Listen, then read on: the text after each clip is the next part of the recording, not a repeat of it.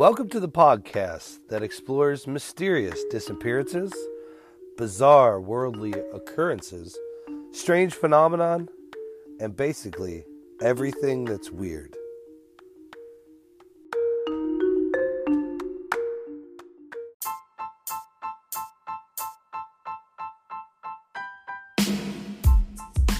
Welcome to the podcast, Everything That Is Weird. I am Anthony. I'm here with Brandon, and we are your hosts. And tonight, we are talking about walking with the tall whites. Right. This is like the story of Dances with Wolves, except for with ants. It's really interesting. Mm-hmm. It really is. It really is. So this... Okay, well, let's just start from, like, where I've heard about it. I heard about it, like, a couple years ago. Mm-hmm. Well, it's 2020. It was, like, a documentary. I was actually looking for Bob Lazar stuff. Right. And I came across this. But this guy... He's a nuclear physicist? Is that what? Yeah, he was born and raised in rural Wisconsin, which it sounds redundant. I don't know why you have to put rural in front of Wisconsin if you've ever been to Wisconsin. You know, not the giant city that's there. Right. Yeah, that one city, and then everything else is rural. Well, it's funny. My buddy played for the Packers. Oh, yeah? And he's like, dude... There isn't one building over 4 stories there. Right. And I'm like, are you serious? Yeah. He's like, oh, yeah. He's like, Lambeau Field's in the middle of a subdivision. Right, it is. Like, I've seen it. Like, the people that have houses there, they get these little teeny subdivisions. And they won't sell them. You can see the stadium right behind them. They just won't sell them. They took really good care of them. Like, it's like because I think they did something to them where they tried to get them out of there. Right. So they, like, made all these mandates about how their yards and stuff had to look. But anyway, yeah, he's from, you know, I went up to Wisconsin once, and we were on a trip with a bunch of buddies of mine, and I didn't even realize it at the time, but you know the show Making a Murderer? Yeah. I was like 15 minutes away from that junkyard. Oh, really? Yeah, and I had no idea. We were staying like 15 minutes down the road. I was like, damn, I would have loved to just do a little cameo drive-by, you know? Yeah, right?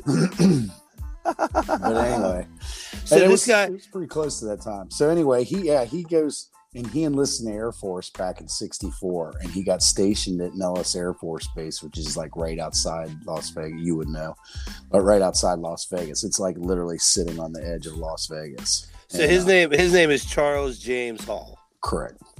And yeah, this is right around the Vietnam War time. Mm-hmm. But before he actually goes to Vietnam. He's stationed there. Yeah, for a little over 2 years. So one of my friends in Los Angeles used to be a weatherman, and I was like, dude, that's the easiest gig ever, right? I mean, like, what? Especially out there. Let me guess. 75, partly cloudy at the beginning of the day, and then sunny the rest of the day. But actually, he actually jokes about this. He's like, how much weather is there in the desert? But it's kind of true. And so he says, like, where he was kind of like the back end of Area 51. Yeah. It's if you look on the Google Earth, Indian Springs, where this gunnery range was supposed to be, would be like right below Rachel. Right. Which is right by Area 51. So we'll get into your vacation in a minute, because we're going to talk about this. I want to talk about the desert. Yep. I fucking love the desert. Okay, right. So anyway, so he's out there, and as soon as he gets out there, he said he meets this guy from Los Angeles who's like his, I guess it's like his superior or trainer, basically the guy that's like, mm-hmm. he's like kind of coaching him into like his role and what he's doing, right? Yeah, he's supposed to show him how to be a weather observer. And like right off the bat, they say, well, watch out for Range 4 Harry. And it's kind of like this urban legend. Yeah, it's like as soon as he gets there, yeah, they were giving him. He thought they were just riding him, giving him a hard time for being the new guy. Right. And he, so this guy, he's incredibly interesting, but at the same time, he can put you to sleep. Like, it's, yes, he can. Yeah.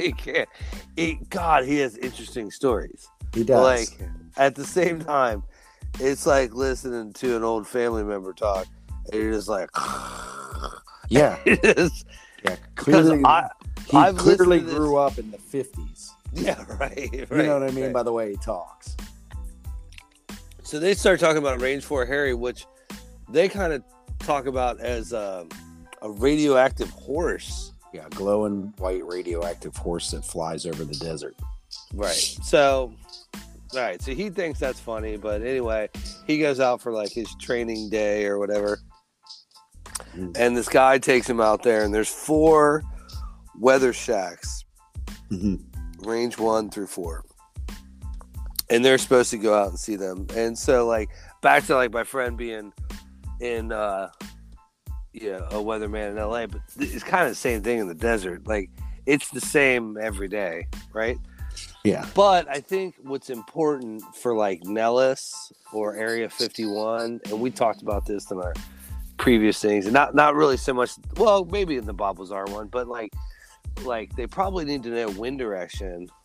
Yeah, that's definitely like Dugway Proving Ground one, because like if you're off on that, like maybe you test some like biological weapons and then it drifts over and kills like 200 sheep. Like, all right. And we're also talking about 1964, so there wasn't like all this radar and internet and computers.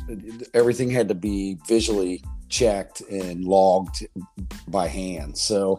Sure, and they were literally using like weather balloons and exactly, and they needed to see cloud cover, stuff like that, and right, you know, wind direction, and so he said that he had like a high capacity for mathematics, so they sent him with this guy who he kind of described as like this Hollywood cowboy type of guy, just like, you know, he was real close to calling him handsome, yeah, right, just like good looking dude, yeah. You know, the weatherman. And so they go out there, and he said they're driving out there, and they're in like a pickup truck. And he's like, as they kind of get closer, he starts like slowing down. Mm-hmm.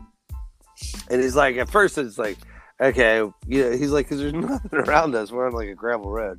Right. And he's like, but then, you know, we're going like 30 miles an hour, and then like 20 miles an hour. And then he's like in first gear. And they like get to the weather shack, and he said the guy just was like extremely afraid. Is the best way. He said he was palsied with fear, is what he said. Yes, which is a very 1950s comment. It kind of shows that's how he talks. Right, but you can imagine he's just like paralyzed. With fear, right? So he's not even like with it. He asked him for the key. He asked Charles for the keys to the shack. Right, and then they had him all locked up. And he's like, "Oh, look, I don't have it." So he's like, starts patting himself down, and he's like, "Did you get it from the cooks?" And he's like, "Why would the cooks have the key?" Right? He's like, "Fuck it with him." He's like, "Okay, winds from the northwest," and he starts like basically making up the weather report. Right. Yeah, Charles starts picking up on it after a second. You can tell he was messing with him at first when he was patting his jacket. He wasn't looking for them fucking keys. He was trying to get out of there. So he's like, "What do you think? Winds out of the southeast for 4 miles an hour. All right, it was about 4 miles an hour, right?" And then they hightail it out of there. But he's like, "I want to see the other ones," mm-hmm. and he's like, "Ah." Right? Yeah, and he's like, "I tell you what." Wasn't there a specific one he was really spooked to go to? 4, because it was further back in, mm-hmm. but they didn't make it there. They went to 2, mm-hmm.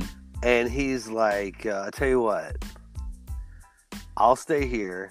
You go there. You go check out the weather shack, Mm-hmm. If I see anything, I won't leave you here. I will come back for you. Yeah, it's a real weird thing to say to somebody. Right. So, like, I confess, I had to listen to. I usually don't do this, but I had to listen to a few videos of other people that, because it's kind of hard to sift through like all this information. But this one guy's like, anytime somebody's like, you know, don't think I won't come back for you. You know, just stay there and we will come back for you. He's like, I wasn't thinking that until you said it. Right. Yeah. Because that implies that you're going to drive the fuck away if something does happen. Right. But don't worry, you'll be back. Yeah, right. To either help me or collect my body. It's seriously ominous. Mm-hmm. But so anyway, that guy leaves and that guy's done. He leaves. And he kind of gets his detail, and he starts like spending the night out at these weather shacks, right? Yeah, because that guy that was supposed to be showing him, once he found out he wanted to go out to those far ones, he told him he was on his own. Right. He's like, I'm not doing this no more, and he left the base apparently. Right. Because he was just like, I'm not doing this shit no more. You know, I'm not going out there. He's clearly freaked out for some reason. So while he's out there, so it starts pretty soon. He never really gives like a day, like how many days he was out there. But he said in the first 6 months is the first kind of like timeline he gives. Right. And it started out as just like kind of like ominous feelings, seeing things out of the corner of his eye. And one of the things that I found interesting was that he was talking about the sounds that he would hear sounded like a western meadowlark. Right, the bird. Which, if you've heard a western meadowlark, there's a few other birds that do it too. They kind of have this metallic pang, kind of robotic song that they do. It's hard to describe until you listen to it. If you go and listen to a western meadowlark, they have this it's very rhythmic pang, and it does kind of sound like electronic-y kind of call. It's hard to explain. It's like a warbling metal sound that they have to their call. Yeah, hear that warbling kind of, see, and it's a little robotic in points, and it does a little bit of the like twisted metal. Yeah. Yeah, it gets a little R2D2 in there. You know what I mean? So he starts having sightings is probably the best way. Like it's important to note that he kind of thinks he's going crazy. Yeah. So he's smart enough to know that, like, I'm by myself. In the desert. I'm sleepy. Because he has a lot of these like sightings when he's like going to the bathroom. Mm-hmm. Which apparently the tall whites like to watch you pee. Yeah. Yeah, they really like that sphincter, buddy. But check like, it out for their But he actually says that, like, he like goes to the latrine and he like knows somebody's there, but he's like, I'm just half asleep, you know. Yeah, at one point there's a woman watching him. Right. He gets up and he walks by, and he's so afraid that he thinks that he's possibly still dreaming, and he thinks the best thing to do is ignore it. And he just walks by this woman standing in his bunk and goes to the bathroom. So and goes back to sleep. He's like, the best thing I could do is go back to sleep. I'm like, I don't know if that was the best thing you could do. I kind of think I would do that. That's weird, man. I kind of feel like I've done that before. Like, I've definitely heard stuff in my house. And I'm like, yeah. Not so much now, but we lived out in the sticks, right? I would hear stuff in the house all the time. I don't know if I'd do it if there was like a spooky glowing white chick in the corner staring at me. No. And trying to hide. No, but there's definitely been times where I've definitely heard something in my house. And I'm like, you know what? Let it bring the fight to me. It'll work itself out. It'll work itself out. I'm real tired right now. Gotta go through three dogs before it gets to me. I'm cool. I didn't have a dog. 3 cats who don't give a shit. Right? Right. Mine watch mice go by. Dude, that used to happen with us because we lived out in the country, and we would have mice, and they would just be sitting by the fire. I'm like, you are not paying your rent. Right. Like, what the hell are you doing? Right. I had to throw them at it. Yeah, get that thing. Jesus. You're doing more work than they are. I got to wound it first. Here's how you do it. Now, the one goes outside and he does whatever, but. So, yeah, so he starts having these sightings. And then he has like a firsthand sighting. Yeah. He's like out there and he says he sees what he says. He's real careful, but he says a white little girl. Right? Mm-hmm. And so he's like, he goes back and he gets his canteen because it's the desert. Yeah. Right? So it's 100 degrees or whatever. And he's like, hey, little girl. So he's kind of like going after her because he does see her. Mm-hmm. And he's like, hey, you know, do you need some water? And he's kind of getting closer to her and closer to her. But he's got to break down the thicket. She's kind of like in this... sage. Sagebrush. He's got this low sage that she's kind of in the center of, and it's real thick stuff. It's all stiff and jagged and sharp, and it'll cut you up real good. You do have to break it down. It's not like a bush that gives. So he does see her, and he finally gets to her, and when he turns her around, he's like, she's not a little girl. Like, she is. What he says is she looks just like us, except she's completely different. Like, they have smaller lips, smaller ears. She's white as, a piece of paper, is, how he describes it. And he's so freaked out that he just kind of turns around and starts, staggering back to... his barracks, and he keeps saying, I'm the weatherman, if you need any help or you need any water, I have it, just come, I'll give it to you, and I'll call the range commander. And he kind of keeps repeating that, which again is something I would do. That is totally something I would do. I'm just going to go over and get you some water, all right? I would not freak out. I would not freak out. I would try to be cool. But I would definitely try to walk away very calmly. And then there's a point where this kind of happens again, but he comes in contact with someone that he calls the teacher. Yes. And she is younger than... She's not a child, but she's not one of these older whites that he has seen. Mm-hmm. He said she's a 20-something white, a club chick, right? But she's she's a younger version of the whites, right? And so there's at one point, this little girl's lost again. And he's they're looking in the wrong place for her, but he knows where she is, and I didn't really quite understand this story, but somehow he comes in contact with the teacher, this tall white, and it's her daughter. He said niece, he saves. He said niece. Well, I think that was the first encounter with a child, but he does save her daughter, and then that's when she kind of takes him in, and it ends up being the teacher's pet. But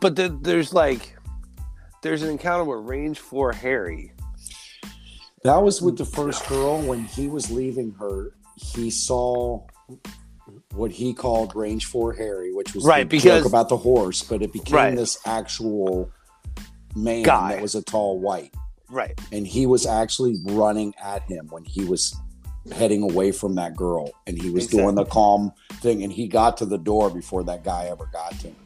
and he closed the door, and then he never saw. But then there's a point where him and Range 4 Harry look at each other, and there's this older white, and he's like, he actually says this in the, this is the documentary, by the way, you can watch it. Mm-hmm. It's on, if you have Roku or Fire Stick, it's free, watch it. Range 4 Harry's kind of like watching what he's doing. Like, yeah. what are you going to do? And he's like trying to help. And then there's this other tall white lady. Mm-hmm. And he's like, he said it was the first time he ever communicated with him, but he kind of communicates with Range 4 Harry, the big, tall white man. So he's like, he said, if I could say like what we said non-verbally, Range 4 Harry said something like, what does she want? And I looked at him and said, I don't know. And he looked at me and kind of was like, I don't know either. It's really funny. It's funny. He's got like I think he was referring to like when he did end up saving the daughter. Then she came to collect the daughter, and Range 4 Harry was apparently in the scrub and like making sure that he made sure cool. He was known. He stood up and made sure. But it's just funny that on a universal level, that men are like chicks, right? Right, bitches. Yeah. What do you do? What do you do? Can't live with them. Can't live without them. Yeah. That was pretty funny, but so he kind of like does his time in the desert. He then like goes to Vietnam, and this is all part of like the documentary. When he goes to Vietnam, he's supposed to go to one place, and when he gets there, they're like, no, you're going to another place, which was like there was a lot more fighting going on. Mm-hmm. And he's like, so he like does his tour.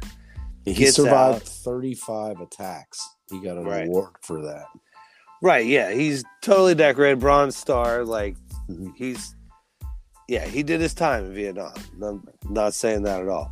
But then, like, he comes home, and he meets his wife at a dance, and it's kind of like this, hopeless romantic type of meeting. Yeah. You should watch the documentary to see what she describes their first meeting. Right, because he tells her he's going to marry her. Yeah, it's pretty cool. Which I love. But, like, anyway, they do get together, and they're, like, getting newlyweds or whatever, starting off. Well, when he, from what I heard, that she wouldn't actually marry him, and the one condition she had was that he graduate college.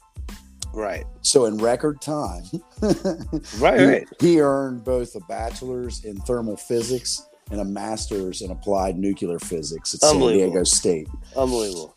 And then he did some PhD level postgraduate work at the University of Maine in Bangor. And then he later earned a master's in business administration from Nova Southwestern University. But I didn't understand why. Okay, so I knew all that, but like, why was she like, hey, what are you writing?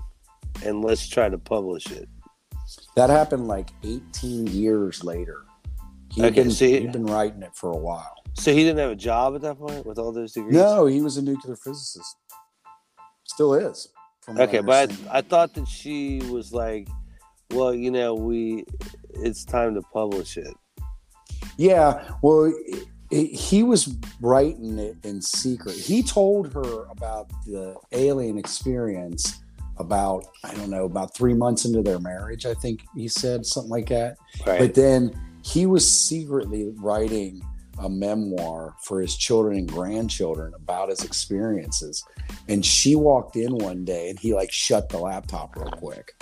And she was like, what are you doing? And he finally broke down and showed her. And he was like, and she read it and said immediately, well, you have to get this published. So he's like, yeah, but the government, I'm supposed to like not talk about it. Yeah, he changed all the names. Right. And she's like, okay, why, what are they going to say? And he's like, yeah, that's kind of a good point. Like, were they going to take me to court? Mm-hmm. And that it's so he publishes it, and then he kind of goes on the circuit, and that's kind of where he's at now. Right now, he's been talking to people, telling his story. He's pretty consistent. Yep, and he's very engaging, and he's got a lot of lot of answers, man. He's like your dad's brother. He's like odd stories. They're really interesting, but he's a little long-winded. Mm-hmm. But like, it's very captivating as far as the story goes. Mm-hmm.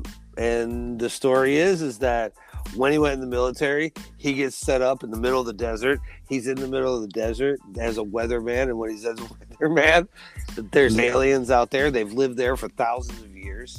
Yep. They live for much longer than we do. Mm-hmm. And he, over time, kind of gains their trust, ends up sort of communicating with them very lightly, but does have some kind of back and forth. They have some kind of mind erasing device that keeps you from remembering. Mm-hmm. We'll get into that. The military has sort of the same thing on the debriefing. They kind of do something similar to get you to kind of forget about your time. And then he's hit with like war. He goes to Vietnam, and where he actually got non-combat injured. He's got a story about falling and hitting on a piece of concrete and cutting his knee open, and the medic wouldn't give him any Novocaine because he said he only had two shots left. Right, yeah. And he was saving it for there was somebody with a real there was Vietnamese civilians coming in. That is funny. He said he did say he was saving it for somebody that was really injured. Yeah. But he had this like big gash. I don't know how many stick. Yeah, it's a bunch of stitches. Yeah. So he does that, and then he gets married. He has his whole life, family, and then he kind of gets caught writing this memoir about his time at Nellis. Mm-hmm. And when he gets caught by his wife writing this memoir, she reads it. She's like, "We're publishing this," and he's like, "I don't know if we should."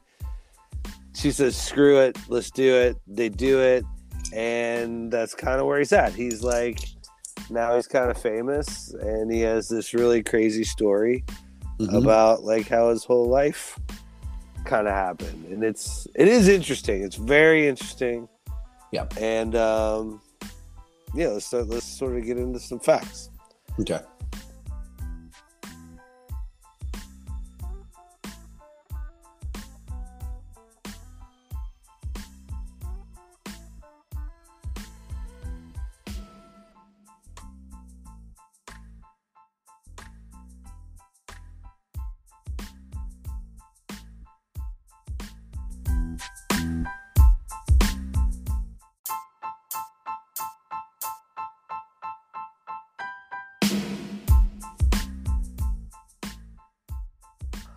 All right, so where'd you go on vacation? We were just south of Flagstaff. Dude. Oh, I was hoping... I didn't want to even hope you said... I thought you were going to go like Scottsdale or something. No, we were in between Sedona and Flagstaff. So, the first time I drove to California, I left in January. And there was no snow in the Midwest. And then I got through Texas, and I was going to try to make it to Vegas. And I was like getting tired, and I kind of looked, this is before GPS, whatever. Looked at my map, and like the next major town was like Flagstaff. Yeah. So I'm like, all right. In my car, I had an old Porsche 924 and S. It was rear wheel drive, right? So I bought it for like $2,000. It was pimp. I loved it. It was a great car. But anyway, so I'm driving, and I'm like going in, like I start going into the mountains, right? Yeah. And it starts snowing, and I'm in Arizona. Yeah, yep. It's like snowing. It did our first day there. Yeah, and I'm like, what the fuck? So I'm like, So at first it's like flurries. I'm like, okay, whatever. And I believe it or not, I'd actually been in the desert before when it snowed. Mm-hmm. So it wasn't like crazy, and I'm used to like the snow, but then it's snowing like a whiteout, right? So mm-hmm. I'm like, oh my God. So I drive, I see this exit, I get off, and there's like it wasn't a Motel 6, but it was like mid-range hotel, right? And I don't know. It was either a red carpet or red roof or Motel 6 or something like that, right? So I get off. It's pitch black.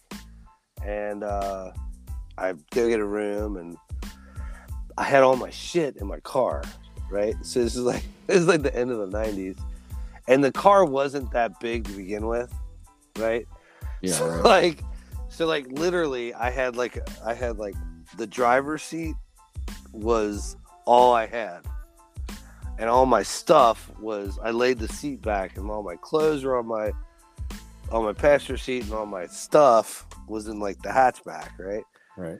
So I had to like unload all that stuff and take it in, and the hotel had a bar, so I went to the bar, and they're like, last call, and I'm like, dude, it's fucking 10 o'clock, so I'm like, is there anywhere else to go? And they're like, yeah, there's a couple bars down the way or whatever. So I'm like, all right. So like, I have a drink there.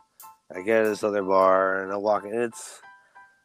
It must have been early in the week because there wasn't anybody there. So like, had a drink there, nobody, nothing like no story or anything. So have a drink there.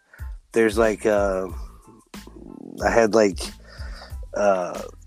There's a gas station that had like some late night like microwave food. I got some microwave food. Fucking go back. I got 2 to-go beers from the bar, and I'm drinking beer in my hotel room, eating my whatever, hungry man, and I go to sleep. So I'm not really on a timetable on this one, but I was trying to get there because I really didn't have a ton of money, you know.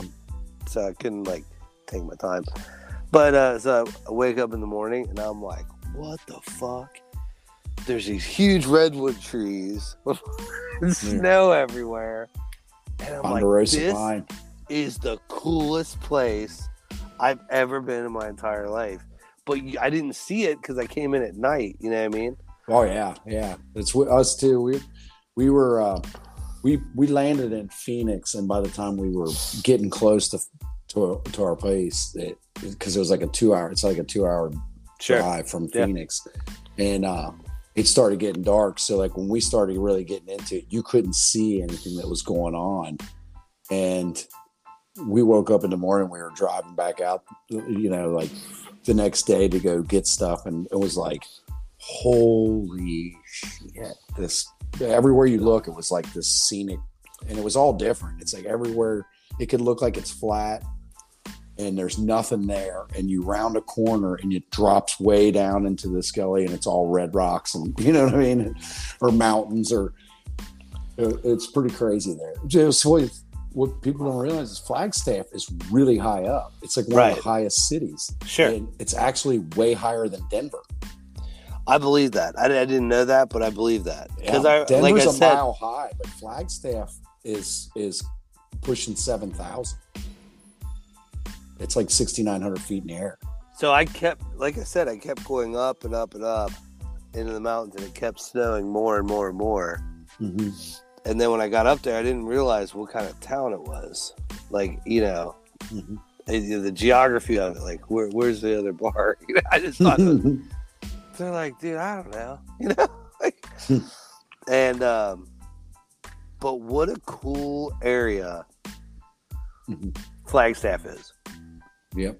Even on the other side, Sedona is really cool. That's when you get like where it's like red rock, and sure, that's so really cool. So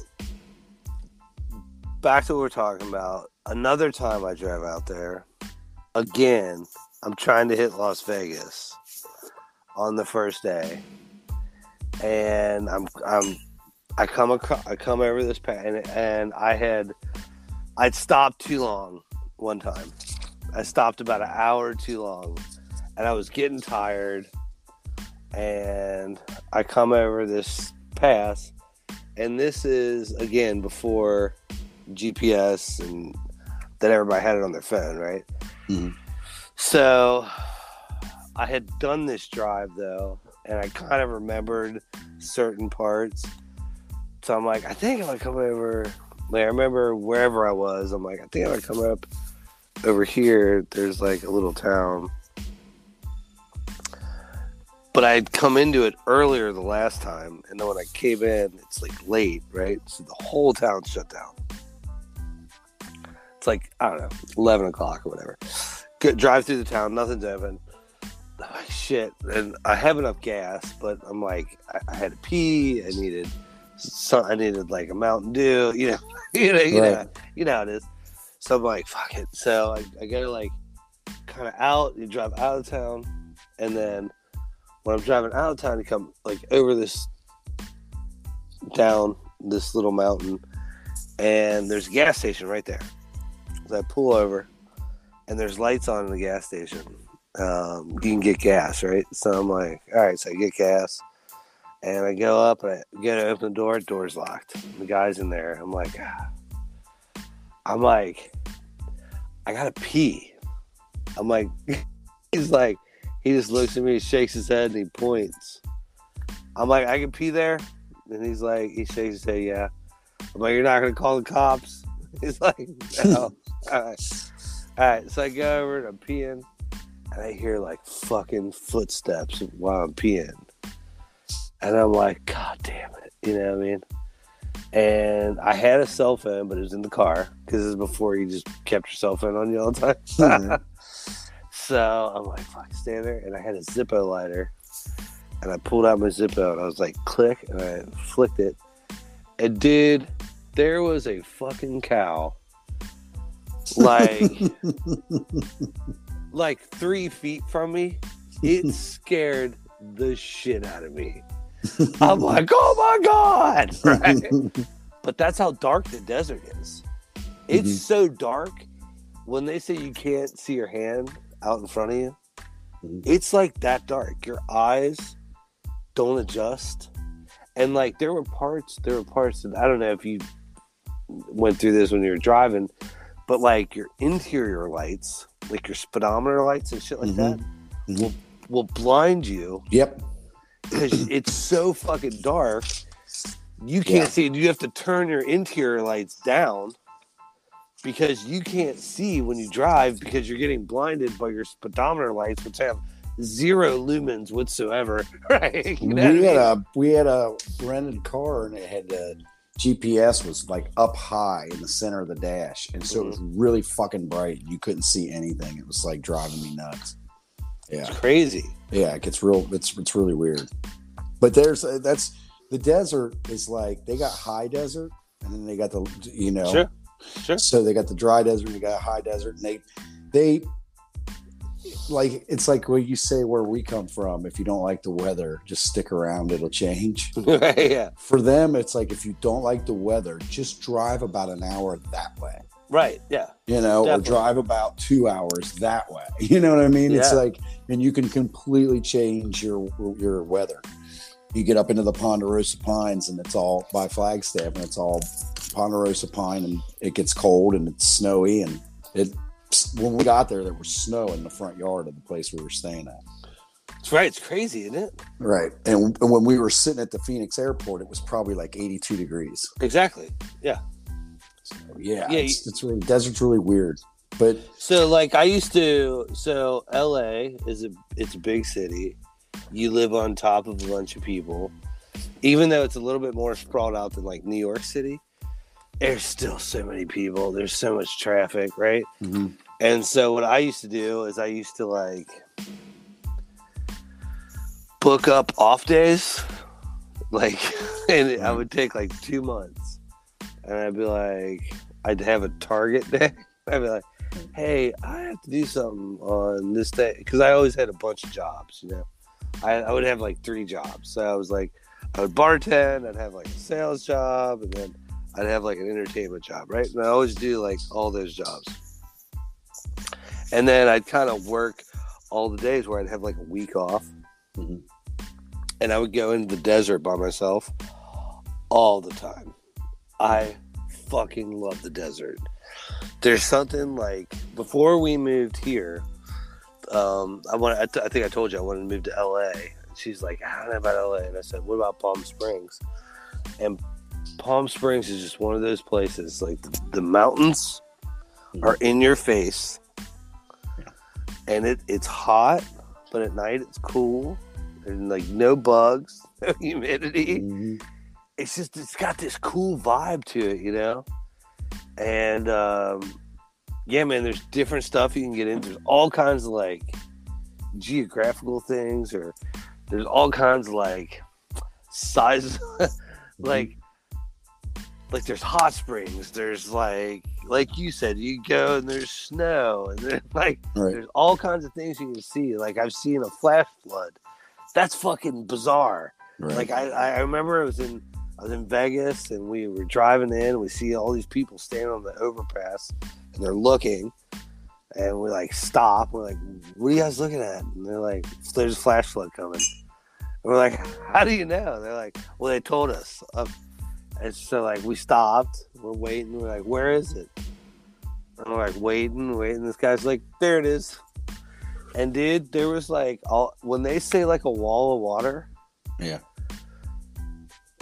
And it's very deceiving, because it's not like you can't jump out of the way. Right. But it's also like if you don't do something, it'll take you over. Yeah. So it's like 25 miles an hour, I would say. You know what I mean? And it's got sticks and shit. Yeah. In the front. And sticks and Right. And it's that, but literally it's like 6 feet high. And that's what's kind of holding everything back. And then once that breaks, dude, it's just a turret. Like it's crazy. It's like, you know, it's like all this power like just runs through these spillways that they have. And what a trip! Like the desert's awesome. Right. So is that your first trip to the desert? Yeah, that was first time. That was the first time going that far west for me. It's magical though, right? Yeah, it's pretty crazy. It was something else. It was, and not only that, and we went to the Grand Canyon, and like, and it's like a 2-hour drive to the Grand Canyon. The whole time I'm going, man, are we driving 2 hours to look at a hole in the ground? And like, is this thing really going to awe me? And then like when you get there, it's just like it takes your breath away and hits you in the pit of your stomach. You're like, you don't even know what to do. It's like, it's incredible, right? It's too much to take in. It's almost like it's too much to take in. You can't see it all. It messes with your vision. You know, perspective is all off. It's like if you ever watch like Discovery Channels, and they're like, this professor in Arizona has spent the last 30 years studying the Grand Canyon. You're like, how boring. But it's not, right? Because dude, literally every day you're like looking at something different, trying to figure out how it became that. Well, even the people I talked to about going there, they're like, oh, did you see this and this? And I'm like, no, I don't think we were in the same park. You know what I mean? Right. Because there's all these different like places you can go there and be in the edge of the Grand Canyon and different parks and not be at the same place. It's really intense. Like the desert to me is very spiritual.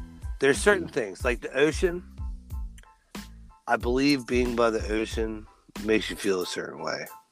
It's just, I don't know what's in the water, or salt water or salt air or whatever. There's like positives that like get into your body and make you feel better.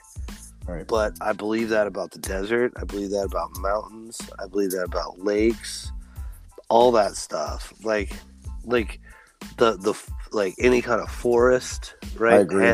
Has that kind of like it has that kind of like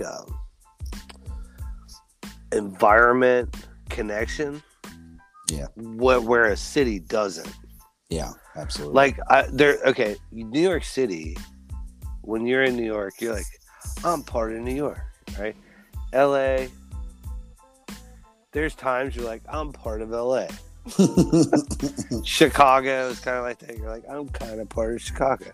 But, like, honestly, you don't get the same thing as being on a beach or being in the mountains or being in the forest or being in the desert. There's just something about it that just doesn't translate to a city. And I think that's why people live out there, man. They love being out there. It's like peace. It's like, you know, the other thing, you can see anything coming, you know? Like, right. I always say, like, and I don't know if you saw this, but, like, if you drive out there by flight, there's, like, towns where, like, the main road, you're driving on it, and you can look over and see the entire town.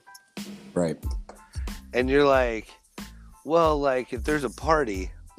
Oh, yeah, almost every one of them you can do that. You can see the whole entire place. And you're like, well, that's where it is. Yeah. You know? And there's something like, I don't know, man, there's something really magical about that. And, like, Stephanie's always like, because I watch Abandoned Places on YouTube. Right. Yeah. And she's like, why do you always watch, like, Mysteries stuff of the Abandoned in the desert? I'm like, because it blows my mind.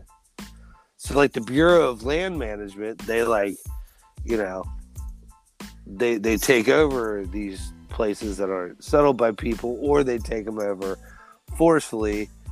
And this goes back to our Area 51, the family that had the ranch. and, you know, maybe this guy... that encountered all this stuff, it's because this valley, and he said it's right off the Nellis Air Force Base, out in the middle of nowhere, because there's nothing there, right? Yeah, because he wasn't actually at Nellis; he was at the Indian Springs, right? And he said it's a really long valley, and that's true. So now, what was interesting is that since he's published his books and told his stories, when he was writing his books, there wasn't the advanced mapping that we have now today, like where you can look at Google Earth. Right. So he's telling these stories, and he's given precise, because he's a math guy, because he's taken weather readings that are accurate to directions he's looking and distances and all that stuff. He's accurately, like, depicting where he's at and what he's looking at. And now with GPS, people have gone back and checked him on that and found it, at least for his directional sense, was correct. And his distancing was correct. Like, if he said, I was here and I saw them over there, they can line that up and say, yeah, and what was the name of the place where he was? Indian Springs? Yeah, it was the Indian Springs gunnery range. So, I mean, we looked up on the Area 51, you know, some of these places, and we could get, like, satellite images that were generic, right? Mm-hmm. But they did show, like,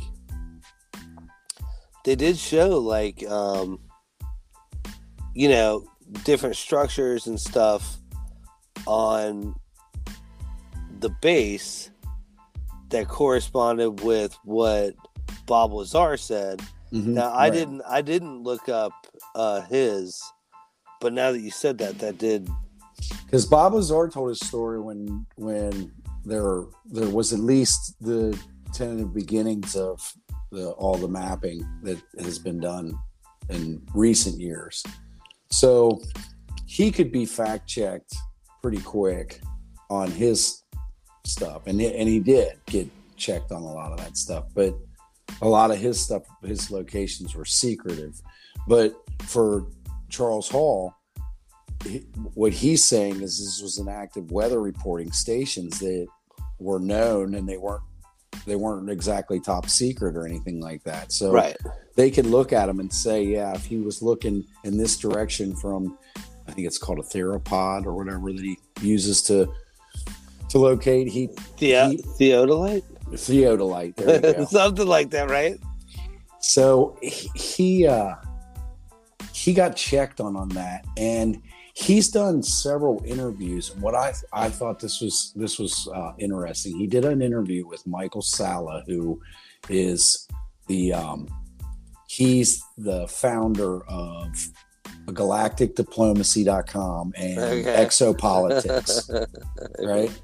So he did an interview with him, and he was asking him really interesting questions, because he was talking about that. What people don't understand, but we haven't given them this information yet, is that Charles Hall's experience over 2 years and didn't involve just a couple of rough sightings. After a while, they were just around, right? And generals and other army people saw them too, and the generals communicated with them all the time. They gave them stuff, and he started finding out all these things, and he found out that they were actually trying to give the U.S. government some exoplanets and another solar system.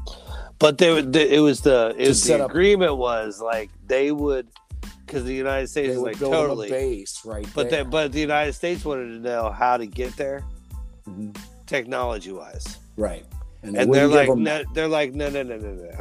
Because they were really careful. He told them they would trade information here and there with them, right. But they wouldn't give them interstellar capabilities. They said, we'll take you there like a bus. They did give them nuclear propulsion technology, apparently, but would not achieve light speed.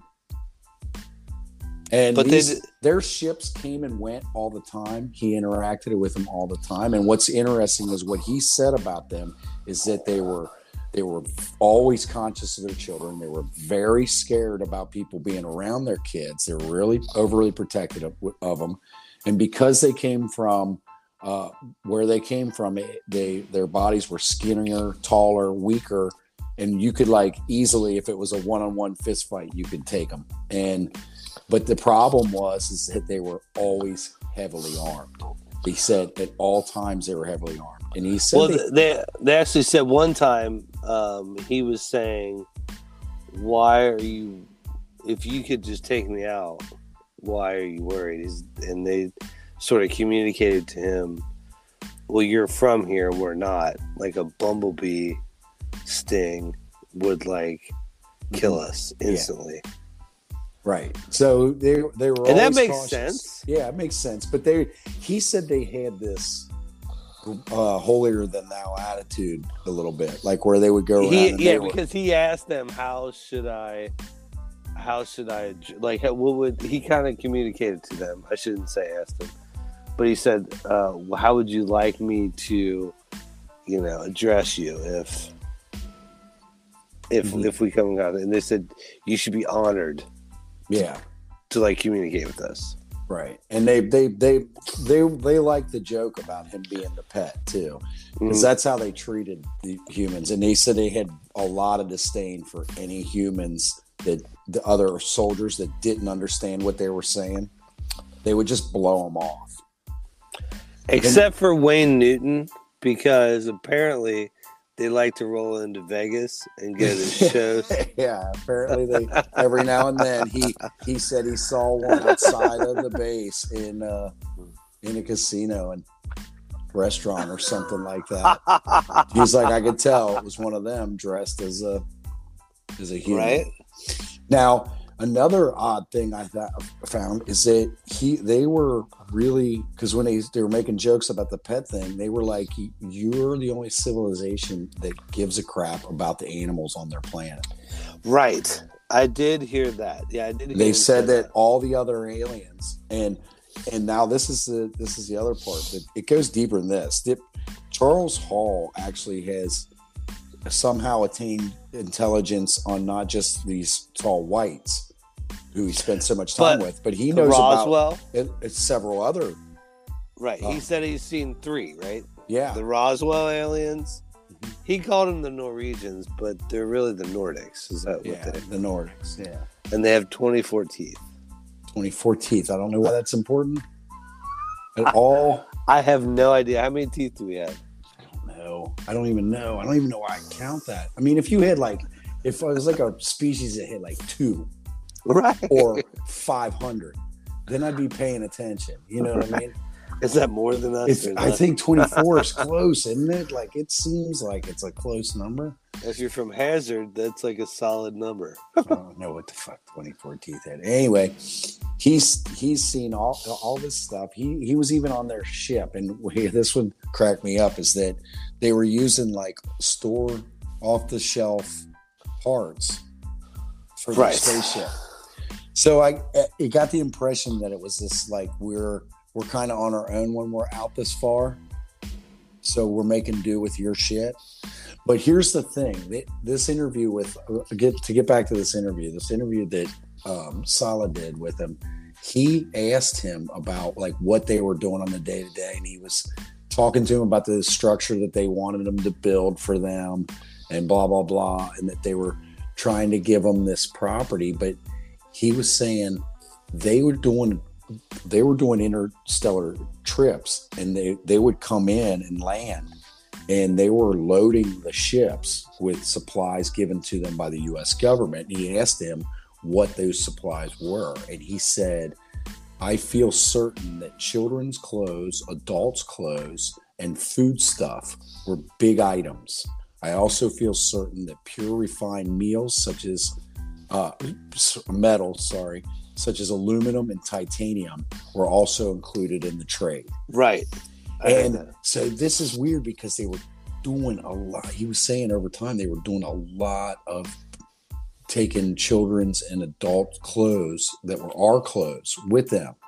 But he spent a lot of time talking about the suits they wore, how advanced they were, and they even allowed them to hover. Dude, you get on a spaceship. Why the fuck do you want our clothes for? Right? You get on a spaceship, you go like all the way across the universe, and then you get off the spaceship and you're at the new planet, and it has 2022 Super Bowl champion Cincinnati Bengals. Right. I like the shirts they give away in Africa. Who day champions, bitches. That would be great. But you're right. It's weird, right? Okay, so in my mind immediately, and I don't know why he didn't mention this, but they're talking about giving an exoplanet to the government, right, to colonize, right? And now you have, then they tell them they can't give them the propulsion system, right? Right. But they're transporting clothes and food that they wouldn't need.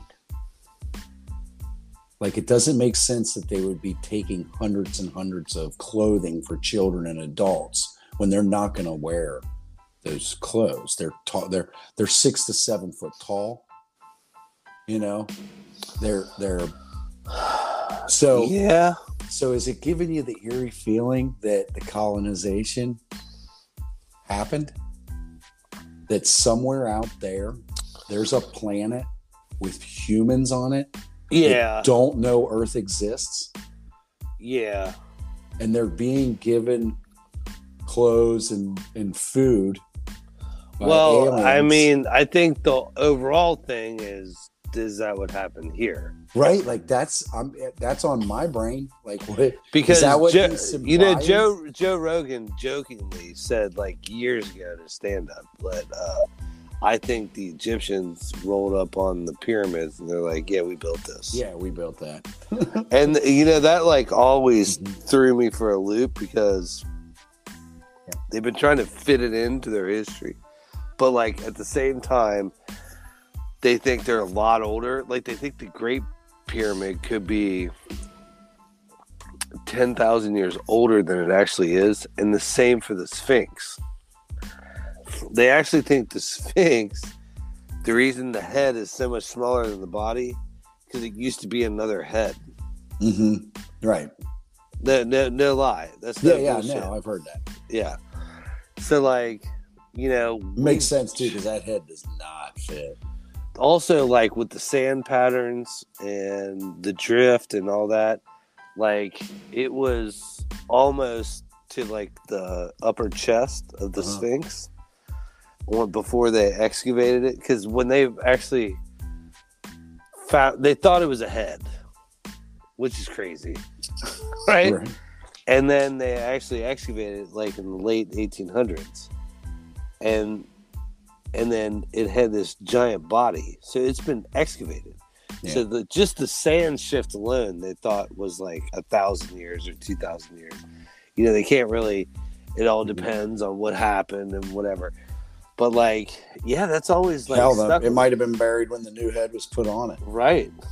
Right. They didn't realize it was the whole like Napoleon thing where he shot the nose off. Not true. Yeah. Like, none of that's true. Like, and then, you know, they have like the base of the body is like, you know, it dates way older than the rest of it. It's weird, right?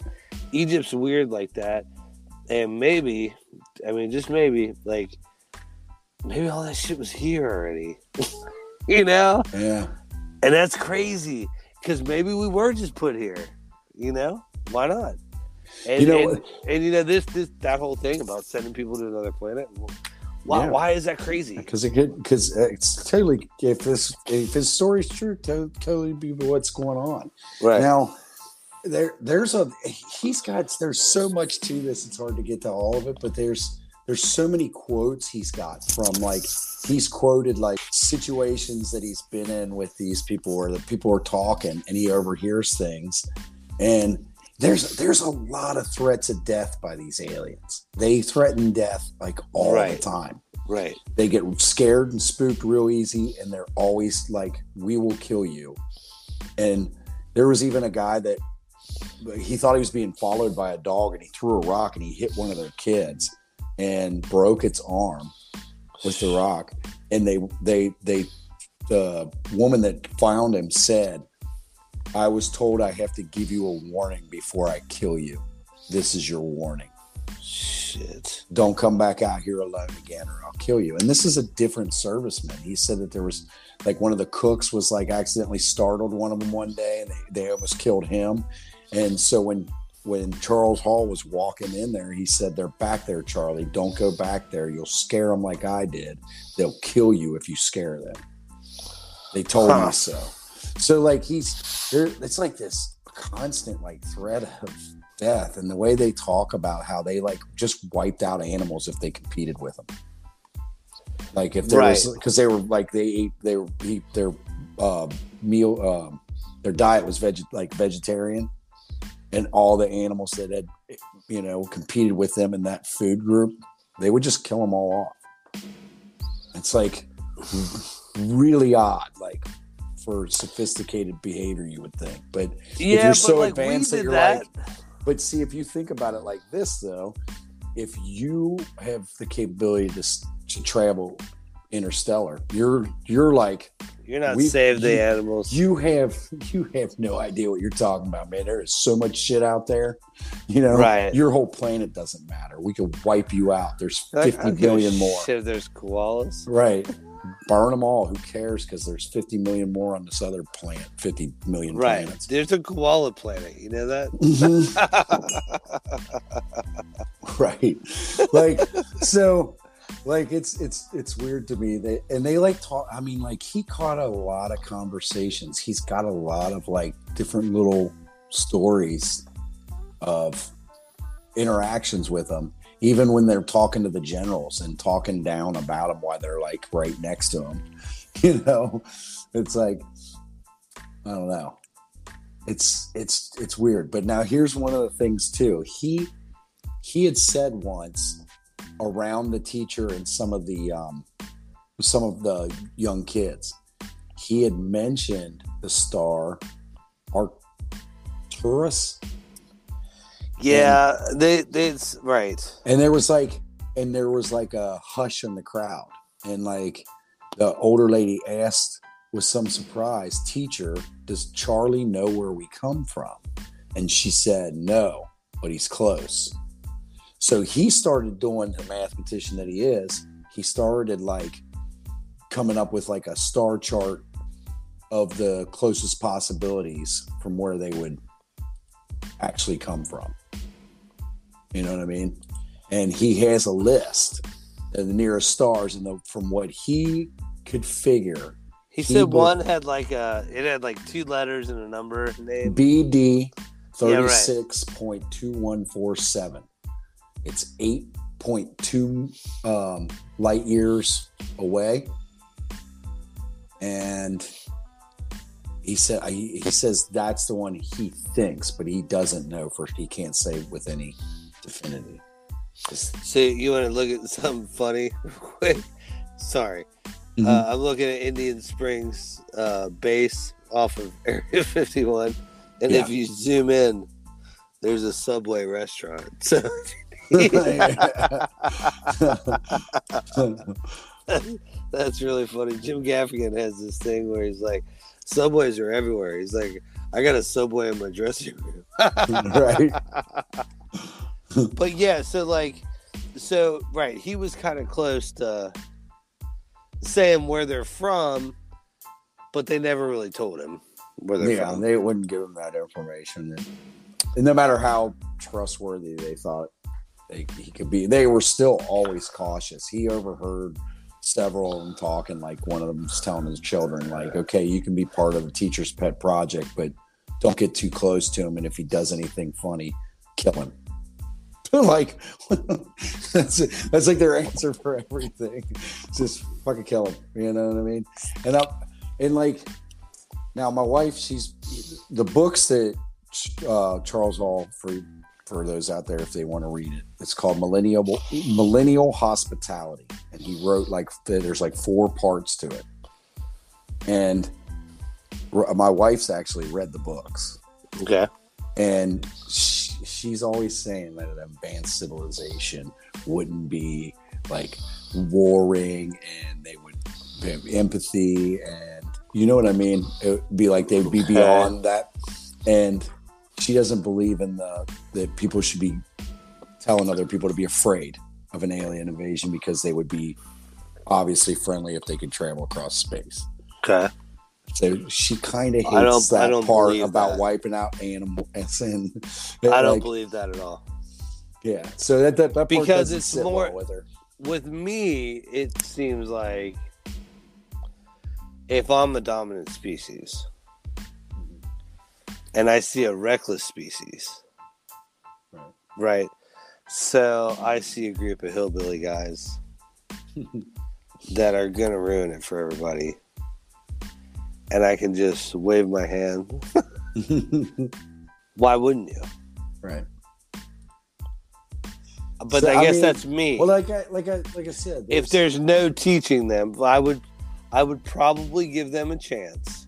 Like, hey, listen, that isn't how we do it.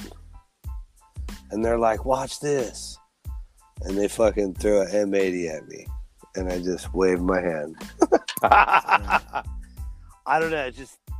I do understand that way of thinking, kind of. Like, I'm killing it for their own good. Come on. They're ruining this place. Right. Chuck's cool, but all these other guys, come on, man.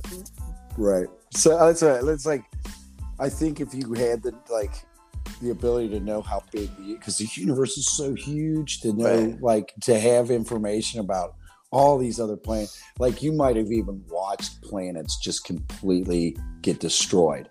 Sure. More than once, and it was that's sad, but it's over now. It's gone. They're all dead. So it's one animal, one person, kill them, So they always...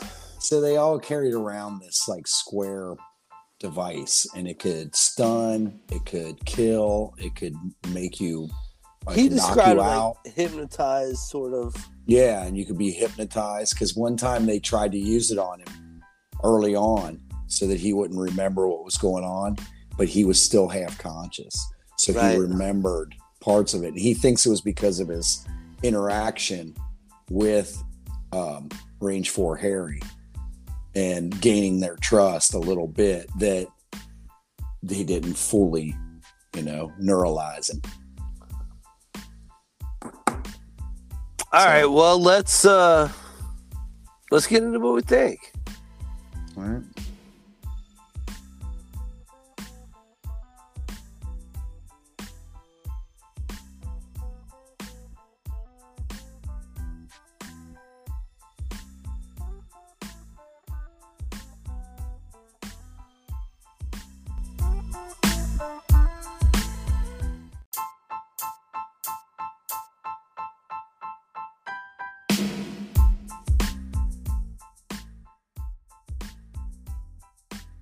Okay, so why don't I go first? Because you were the last one in the desert, and I haven't been there in a while.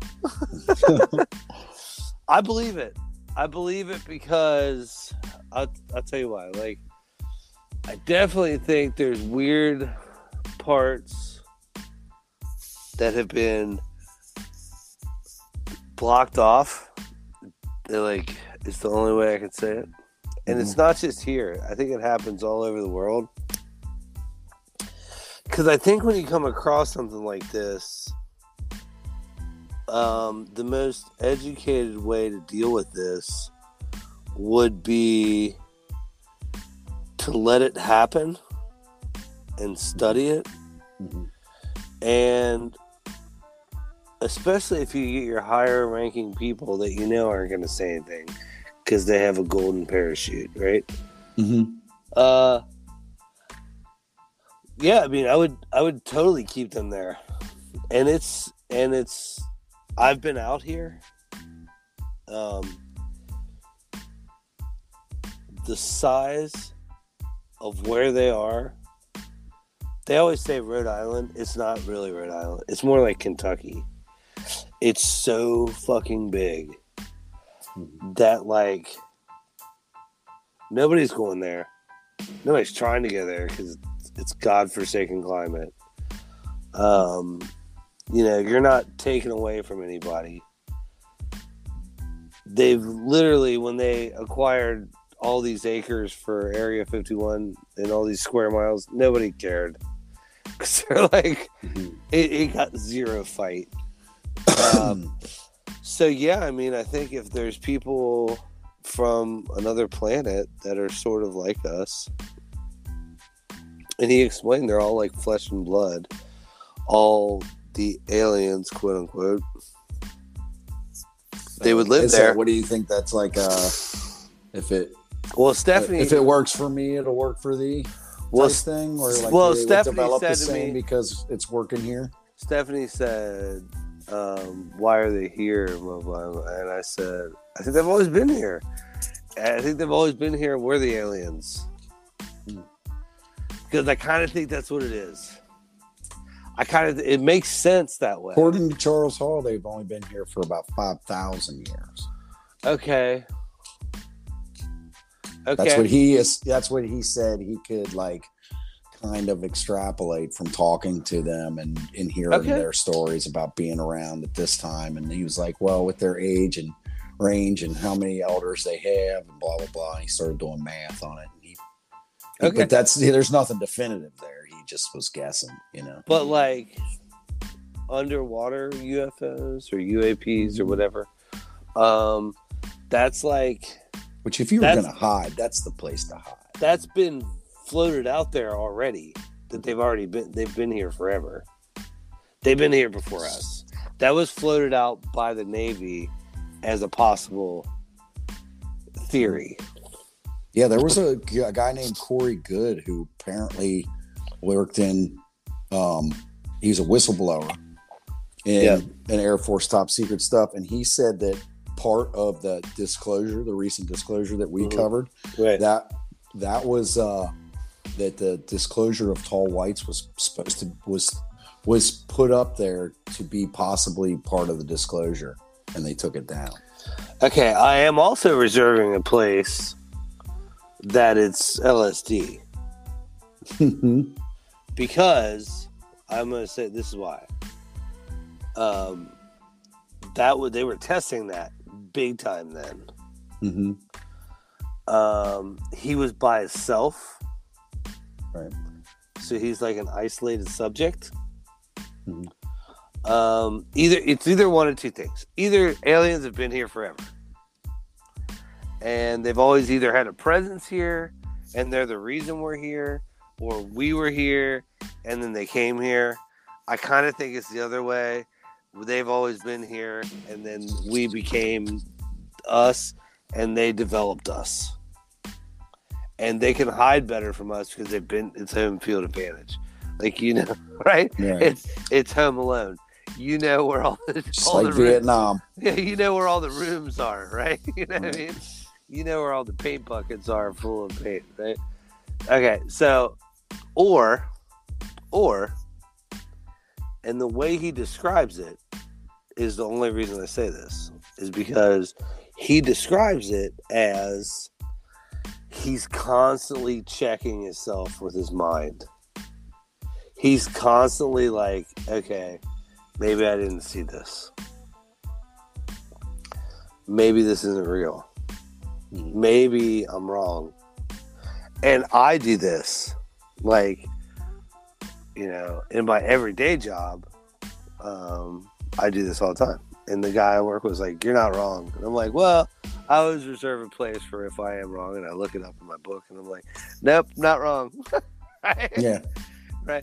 But if, you know, I'm somebody like him, you know, and you're out there and like I said, that I was taking a pee and I'm like, what the fuck is walking up on me? Like, it's definitely not a person. Like, right. What is this? And then finally, like, flick my, it's a cow, you know what I mean? Like, and that cow scared the shit out of me. And I'm from, you know, the Midwest, which I've been in like grease pig contest and like and then some cow tipping. Right. I'm around cows all the time. Cows will scare me. But like that one scared the shit out of me. You know what I mean?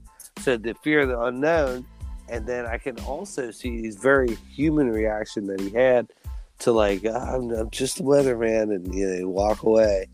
Yeah. Sheepishly, because you can't win because they've already fucked you up. They've already scared the shit out of you, right? Yeah. So, like, I do understand that, too. Like, I'm very rarely intimidated, but when I am, I know, like, well enough to get the fuck out of there.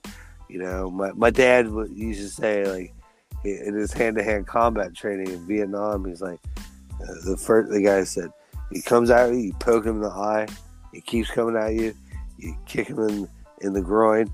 If he keeps coming after you after that, you get the hell out of there because you got a tough guy. Right. So, like, I would know my physical limitations, and I would do kind of what he did. I would say, I got water if you need water. Yeah. I would do that. I'll be over here. That is something I would do. So I kind of believe him. And I kind of believe maybe that all that stuff's suppressed. And, you know, it is, and he kind of said every day, he was like, well, maybe I didn't see that. You know, he's like, I was driving my car and then all of a sudden there's like a spaceship, a parallel on the gravel road where I like, I'm going to have to try to back up and get out, you know, go back. Mm-hmm. I have to make like a 13-point turn and get away from the spaceship. He's like, well. Yeah, that was an odd story, too. Yeah. And he said that was like the Tic Tac. He's like, that's their spaceship. So he's like, all right, well, you know, at first, you're like, oh, there's a spaceship, right? And then you do your turn, you're back, and then you're so scared that you, like, drive away, and you don't even want to look in your rear view, you know? And then you get, like, you get away, and you finally look in your rear view, and nothing's there, and you're like, that didn't really happen, you know? But you're still driving away from it. Right. And then there's the other part of me that reserves a place that maybe he was some kind of experiment that they were, like, fucking with him, like, on a chemical level, like maybe LSD or, like, an MK Ultra thing. Because our friend that was a teacher and, you know, a kid gave him LSD in his coffee. Yeah, man, if you're not ready for that, shit. Right?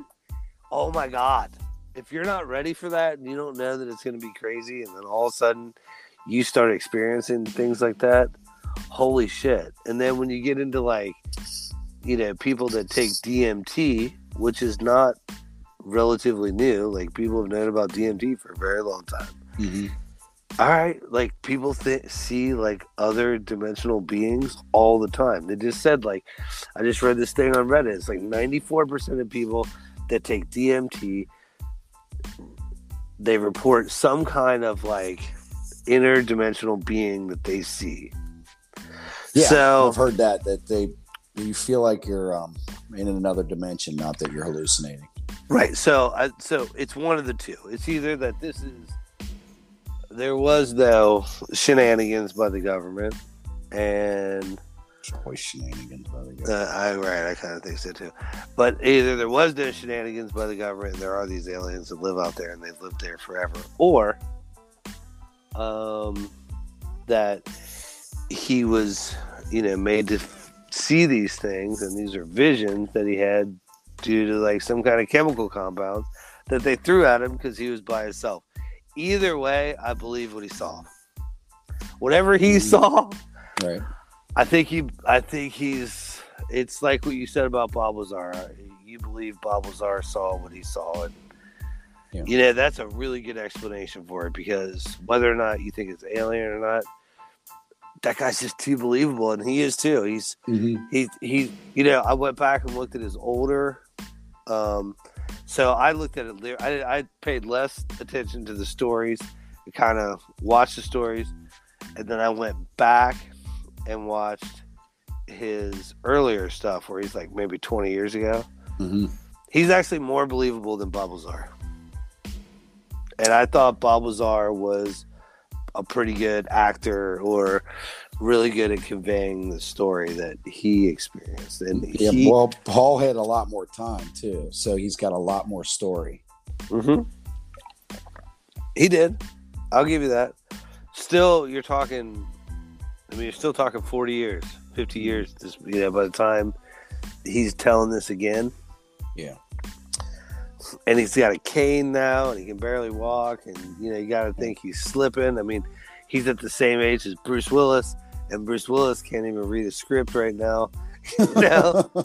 Well, come on, man. You're going to say he's highly functional, and it's just not true. Like, no matter how smart you are, at some point you start to slip, and he just hasn't slipped, man. It's just the same story over and over. So I kind of feel like everything that he experienced, whether or not it was drug-induced, I don't know, but I kind of feel like it's real. I kind of feel like, you know, there's parts of our country or the world that they, like, block off, and there's a reason, and being that you were just in the desert, that's a very magical place, and if they're going to live anywhere... Why not Palm Springs? Why not? And why not catch a show at Caesar's Palace? Yeah. So I'm saying it's probable. I'm saying his story is probably real. All right. Yeah. For me, I don't know. I have a lot of problem with how much information he has. That's bugging me. It's. Why? Because he's not special enough? Well, it's part of it. But he doesn't have a high enough rank? Yeah, I mean, they're talking to generals. They're looking down on everybody else, but yet he's privy to so much information. He has a lot of information. I've gone over quite a few interviews that he's done, either via email or sit down and talk, or the video ones. Right, and they ask questions, and he's got like an answer for almost everything. I mean, now granted, he does say a lot like, "I can't be sure about this," or I don't have any information on this, and my only information is based off this personal experience of one time." But it's like he's always got an answer, and he's got a lot of information on this species of being. So it's almost like it's too much of a good thing. Without being briefed. Like, at least Bob Lazar said he was briefed. And to have that much Right. And then he Bob Lazar's not afraid to say, I don't know. Yeah. Or they didn't tell me that. Right. And it's and with Bob Lazar, you got that feeling that they were being super secretive and that they were going, hey, don't fucking say anything. Or with, you're not allowed to know that. Right. Or but with Hall, they're just kind of like, whatever. And he's tagging along, listening to these conversations with general 4-star, 3-star, and 1-star generals and shit. And he's just like in the background every time. So devil's advocate, maybe they hadn't had anybody that had that kind of contact with them, and maybe they were kind of like riding it out. Yeah, well, there was another one where he had a quote where he overheard him saying that, no, he's special. Teacher's pet is special. You can't kill him because if you kill him, we can't replace him. So, but still, it's so much. If you're looking through it, believe me, I've found so many things where he's just answering these questions like, how the hell did you know that? Like, Range 4 Harry, did you know, took him on a personal tour of the damn scout craft where he said he made observations. He was like, because he asked him about repairing their scout craft. And he was like, yeah, that in the books, he describes that many of the items, like the seats and overhead compartments, still carried the mold markings of various brands like American Industry and Boeing and Lockheed. And it's like they had overhead compartments like a passenger jet, and they used, you know what I mean? Yeah. Our stuff. And it's like that just, those are really, it's like you have this information and it's weird. You know, some of this is just weird. Like he knew that they bought $600,000 worth of children's clothes from Sears stores in a warehouse in Los Angeles, California. And they picked it up on a government truck. These are words right out of his mouth. Okay, I'm going to tell you this, though. If you're going to get $600,000 worth of clothes, you pick them up in Los Angeles. At the Sears store. There is a fashion district. All fashion goes through LA. I'm just saying, devil's advocate. Right. Yeah. All, like literally, Levi's, all that shit goes through Los Angeles. Like there's the garment district. Mm-hmm. There's like I worked at a mortgage company for a long time. Upstairs was 7 jeans. Yeah. And one day my boss is like, hey, there are 7 jeans just having. The building told us to tell you guys. And I get that. And you know what? He probably was aware of that too, though. Maybe. If you lived in Los Angeles, you would know that. Yeah. You'd be aware of that. So it was like, there's a reference to Harry Truman too, again, that apparently, did you hear about this one? Did you hear about Truman seeing Abraham Lincoln's ghost? No, I did not. Okay, so apparently Harry Truman at one point mistakenly believed he had seen the ghost of President Abraham Lincoln. Okay. And that's what they told the story as, is that he saw the ghost of Abraham Lincoln. And what it really was one of the tall whites. Oh, okay. All right. So, but there's these, like I said, he's got just tons of information that he knows about conversations he's overheard. Now, granted, he did say he spent over 2 years there. You know what I mean? But you gotta figure a lot of that didn't happen right away. Well, he said it was like kind of the first 6 months, nothing. It was like here and there, and it was like he thought he was hallucinating. Right. So, like, here's another question by that he got asked, did you ever hear of the tall whites taking officers to Mars or any other planet on one of their shuttles? He said, yes, one occasion was described to in my answer above. There were a number of occasions that I'm not able to describe in this email, is what his answer was. So he had this information about trips that they were taking soldiers on, and one of them was like to the moon and back, and he only knew that because he was gauging the direction that the ship took off at and what phase the moon was in. But they went to the moon and came back, and the generals were all laughing and guffawing when they got off the spacecraft. And it was like, there's just so many. And he's talking about space and how they move through space and their suits and their weapons and what they do and don't do. And it's like, you have... Apparently they have really fly clothes too, because... Right. Not all light. Yeah. And they can hover.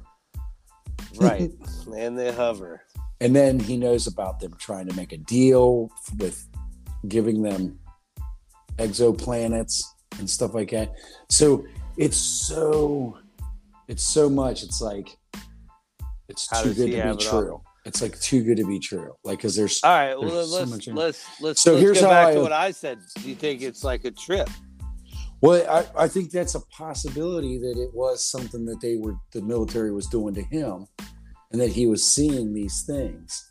And because he described it as like dismissing. What might have happened was what he described to his wife, what he would have said. There's whatever it was 3 months after they got married, where he said, "I had these encounters with animals." Right. She kind of blew it off from what she said. Right. Like he said, she just kind of blew it off. He told him she had these encounters with aliens.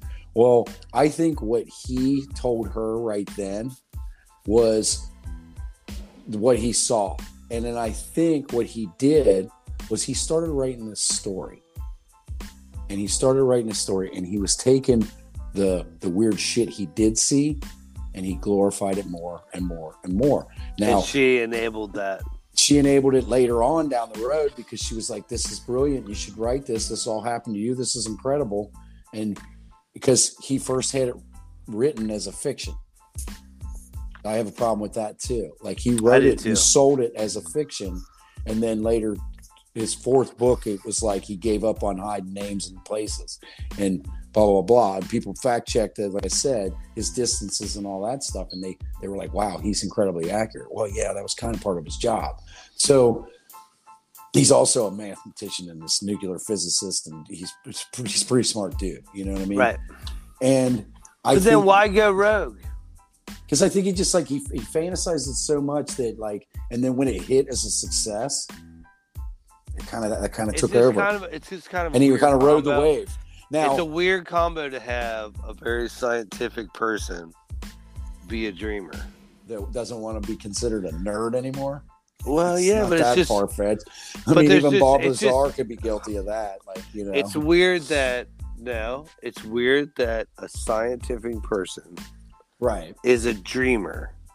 And what I mean by that is like that you can like make up a story, because it literally goes against the fabric of their thought process and what makes them what they are. Not if it was a challenge to them to make it super accurate by all their knowledge that they knew. You know what I mean? But I'm just saying it puts them in a very... Because they know if they start stepping out of line, somebody's going to check them. It puts them in a very small group. Yes. But I'm saying that as a example of something that may have occurred if it was like a hallucinogenic project. He believes he saw these things, then he over fantasized them when he was writing about them, and then the dream became reality when he got popular for it.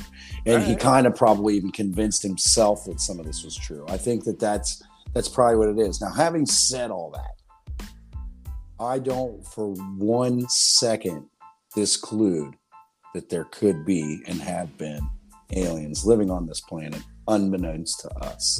You just don't think he saw him. I just don't know if that's the guy that saw him. Okay.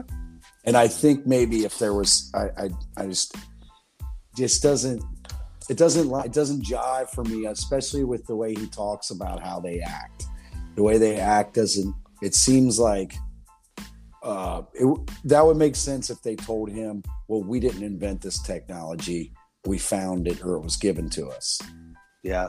You know what I mean? Then that story about how they act would make more sense to me, because I don't think you get to that level without going through all those trials and tribulations and realizing what you've done and done right and done wrong. And I had a hard time with them going to Vegas. That was a big problem with me too. He said he saw him at either they do it all the time, mm-hmm. or they kill it. Right, it's just like one isolated, or they're just not interested in that. Yeah, there was the what was the casino? He said one of them went there because he ordered food, but it didn't appear to eat it. Caesar's. No, it was another one. There was another one that was before it was remodeled, I guess, and maybe unless that became Caesar's. Okay. I can't remember what he said the damn name of that casino was. That was always a problem for me because I've been all over Las Vegas. I love it. It's my favorite city, but it's fake. Mm-hmm. I mean, I know it. I know it because I've seen it. I just can't imagine an evolved species. I don't gamble there anymore. Mm-hmm. And I'm a peon on the universe scale. Right? Yeah. Yeah. But I can't imagine being an evolved being and then... Oh, Aladdin, the old Aladdin casino. Oh, okay. He said before it was remodeled. And there was a tall white who was a guard. He was a guard back at the base for the Tall Whites. He recognized him, and he recognized that he was sitting behind him in his suit. He was wearing in the sky. He was wearing black formal suit and sunglasses, even though it was nighttime. He was like, but that wasn't unusual for Las Vegas. That isn't. I'll give him that. So, well, I don't know. I think there for all there may be tall white aliens living right where he said they are. You know what I mean? And maybe he caught a glimpse of them once or twice. You know, but he didn't have these. He didn't have this crazy amount of interactions with them. I mean, mm-hmm. It's a crazy amount when you start reading some of these interviews. It is. And especially if you listen to... It's every day. I actually listened to a few of his... the ends of his... Because he'd go to these conferences, like we'd say, and he'd tell his story. And then they would do a Q&A. And I've listened to a lot of those Q&As. And they would ask him, and it's like he's got an answer almost for everything. Right. You know what I mean? And he was saying stuff that it's like... And even though he's consistent, doesn't mean anything to me because he's a smart man. Right. If he wasn't so smart man, then I was like, okay, well, he couldn't be that consistent because he's kind of a dumbass. He's going to fuck up somewhere. But smart people, you know what I mean? Especially somebody that spent 18 years writing a book. He's got that shit down. He spent 18 years perfecting that motherfucker. And this wasn't a story from the beginning. It became a story later. I think it's a fantasized story from some kind of actual event. Whether it's real or not. Yeah, there was some event that triggered him to do what he's doing. But and it could very well be that there's these tall white aliens that live in the desert, and that's what he's basing it off of. It could very well be that none of them exist, and he was given hallucinogens. But I just don't see it as being, I spent 2 years just chilling with these motherfuckers and hanging out. And we were homies by the end of it. Right. And I get that. And I think he's protecting himself by saying that they always were on edge and wanted to kill him, even though he was in with them, so that it keeps a distance of space. So he doesn't have to have too much a part of them, you know, where it's like, right. You know what I mean? Why wouldn't they still be contacting you? Well, because at all times they wanted to kill me. You know what I mean? So it's easy to pass those things off. You're right. You're right about that on a story standpoint for sure. Yeah. So he's done a couple clever things to distance himself from them, and one of them was. Well, now you turned me. One of them was that. No, I don't believe it. Easily killed. And then there was a couple other things that protect him against critics. Critics, yeah. So, he doesn't have to explain how they survive, as far as food, because he's always been really weird about when they asked about food. He's like, well, once again, I've never seen them eat. I knew that they ate this kind of food. And one time I saw on a craft, scout craft, what looked like thick mushroom pudding in a bag, in a sealed plastic bag. And he goes, so I figured that was obviously prepared by the whites themselves and it was for their food. And it's like, but he's doing that so that they're like, what do they eat? And he's like, well, the $3.99 T-bag. Right. You ever been sitting with like, you ever been standing out fucking by a fire with like five buddies and you got to take a leak? What do? You just turn around and you walk a few feet and you fucking take a leak. Right? So if he's spending this much time with them and hanging out, at some point they would have had to excuse themselves to relieve themselves, you would think. Something. If they're eating, you know what I mean? And at some point they'd have to eat too. And why would they keep that secreted from him? And I think it's just so that he didn't have to mess with a whole new range of questions. Yeah. You know what I mean? You start getting into diet and that's all, you know, are they killing to eat? Did they wipe out their planet's food supply? Are they stealing our food? Are they, you know what I mean? Do we have to worry about this? Do we have to worry about that? You know, and it's convenient. You know what I mean? So it gets convenient. Yeah. So all right, well, I guess we're indecisive. And I think he snuck that Easter egg that I don't know. I haven't seen anybody do the association, but I think he stuck that little Easter, and he's just waiting for somebody to pick up on it. Is that them taking so many children's clothes and adult clothes and food that doesn't seem like they need it, but he's for something. He put it in like they always were transporting and trading. They were using this kind of like a way station, and is how he kind of said it. You know what I mean? And it's like you said that not long after you told us about the military making a deal for exoplanets. Right. You know what I mean? And I think he's waiting for somebody to put the two and two together, so that he can be like, yeah, they probably are populating another planet with human beings, but I wouldn't know. You know what I mean? Right. And it's just my only devil's advocate to what you're saying is that you could be a screenwriter and make way more money than that. I don't know if he cares about the money as much as he does about being popular. You could be way more popular. That's some Steven Spielberg stuff. I mean, it's a good story, man. It's a great story. Even when I've told, and I'm gonna end up reading them. My wife has the books. I'm gonna end up reading them because they say it's a good read. Like you could read it if you were a non-believer or a believer, is what his wife said. And that one stuck in my craw too. It's like, so maybe we'll do a follow-up. Mm-hmm. Read the books. We'll do a follow-up. But I think right now we're indecisive. We're indecisive, and I'm not. And like I wanted to make it clear, I'm not. I'm leaning more the other way, and you're leaning more that it didn't happen. I'm leaning more that he believes something happened, whether or not that was chemically induced or it happened. And you're leaning more towards nothing happened, whether it was chemically induced or nothing happened. Well, no, I'm saying there was some basis for this. Something did happen, whether it was hallucinogens or actual sightings or just misinterpretations of sightings. He might have saw something that he didn't see.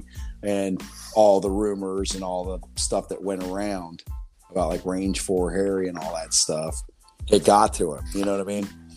But because our friend that his students put acid in his coffee, he told me flat out, I thought I was losing my mind.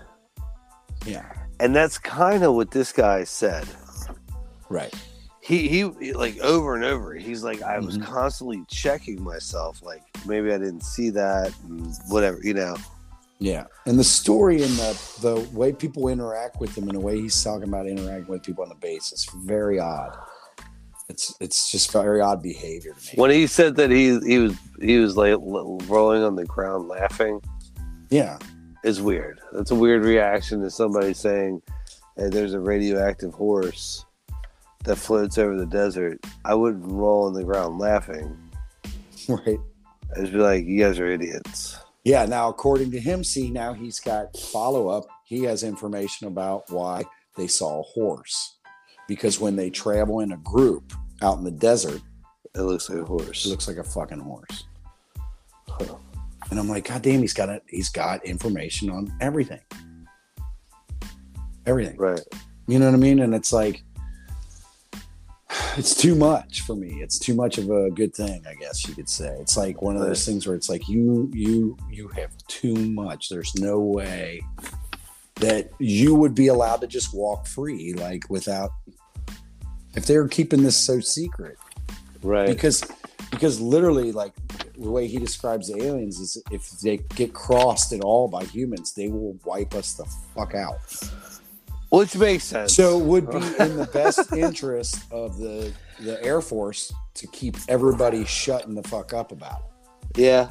You know, and here's you got this guy's running off doing book promos, having people look at Google Earth. You know, people are going there trying to snoop around. I do, you know what I mean? Now. So that's, for me, it's like, I think the government would have done a better job of at least trying to cover it up. Do some Bob Lazar stuff, destroy the guy's life, you know what I mean? Or something, you know? Right. Or come out and say, you were given hallucinogens. Here's $500,000. We're sorry. You know what I mean? Even if it was aliens. Sure. You know? So, and then nobody would believe it. You know? You'd be like, well, the government just said they gave you drugs. You're like, but they didn't. Yeah. Tough shit, bud. You know? Hmm. That'd be an easy way for the government to just get rid of them. It wouldn't cost them that much money comparatively to what they spend on dumb shit. You know what I mean? Right. No, I'm with you. You give them a couple million and say, hey, we're sorry we gave you hallucinogens. That's why you thought you saw white people. You know? You're tripping balls, my man. Right? Right? So I don't think there was any attempt to shut him up, and I just don't... That's... None of that stuff jives with me, and it's so it's impossible for me to believe in. And like I said, not that don't just believe the story. I believe totally that it's in the possibility of extraterrestrials existing here on this planet without us knowing. And but, you agree with that? Maybe what his encounters had either some kind of psychedelic or even real. Some sort of origin. Could have even been, in my mind, it could have been real. He could have saw the tall whites. He just, the rest of the story, it could have been like a once or twice thing where he saw Range 4 Harry, you know, the horse, as the group traveling, whatever. And I think he fantasized the rest. I think he spent a long time writing a very good story.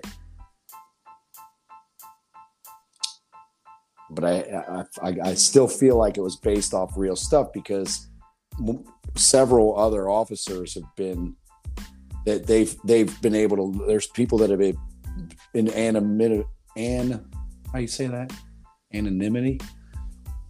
have talked about some of this stuff, but not to his depth in any shape or form. Just like random sightings or that I got this eerie feeling something was following me and I thought I saw a flash of white. I guess we would, like, you kind of turned me because I guess now I'm kind of inconclusive.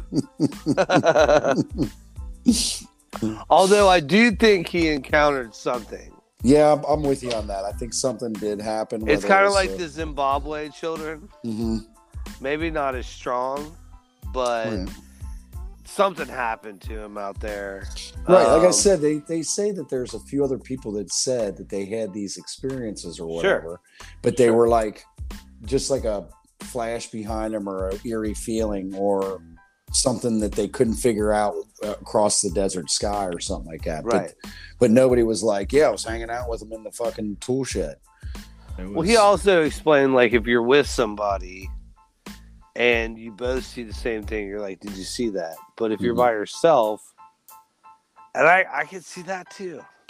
Like, you know, I was even with Stephanie one time, and we saw, like, out of out of the top of our sunroof, we saw like this crazy, I don't know, UFO or whatever you want to call it. It did like an M zigzag in the sky. Zip, zip, zip, zip, boom, gone. I'm like, you see that? Yeah, she's right. Like, yeah, I saw that. What is that? What was that? Why did it do that? Because it covered a lot of ground. Just like spatially looking at it, you know, it covered a lot of ground. What is that? And we didn't have like an explanation for it. So like, I don't know. He saw something, but I think it's inconclusive to say whether or not he saw the tall whites, right? Yeah, I think something happened to him, and I think he fantasized the rest, and he wrote a fiction novel, and then when he realized that it would pass over as fiction, nonfiction, that's what he built it as later on. Yep. But you know, it's another one of those ones where it's like I want it to be true. Right. I want it to be true, but I just don't know if it is or not. I leave room for it to be true, but not him. I just don't. It's too much, man. It's too much. I mean, yeah. The more I look at some of these interviews and stuff, the more quotes I see from him, the more I'm like, come on, man. Right. Like now they're like, no, he's like, I don't know about the propulsion system, but I did see him working on it once. And it's like, and they were like, they're using fiber optic lines. That's what they were giving them, a bunch of fiber optic lines. And I'm like, I don't know. I feel that's like that's. Well, they should be past that. It feels like it. It feels like it. You know, it's like thousands of miles of fucking cable. You know, it's like, they're like, well, we couldn't get the satellite dish mounted on the roof. It wasn't pointing southeast. Yeah, it's so. Anyway, I just think I think it's too far fetched, and I think something did happen. He did have some experience, but I do not think it was anywhere near the level of what he wrote. All right, so right now we're going to say it's inconclusive. We're both going to read the books, right? And then maybe we will revisit this in a short one. Yep. Okay. That's cool. Well, so inconclusive. Inconclusive. All right, then. I'm Anthony. I'm Brandon. And this is Everything That's Weird.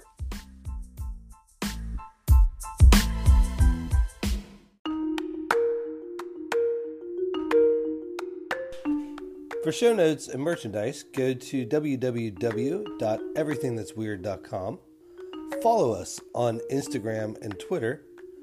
And be sure to like, subscribe, and review anywhere that you listen to podcasts. Thank you for listening. See you next time.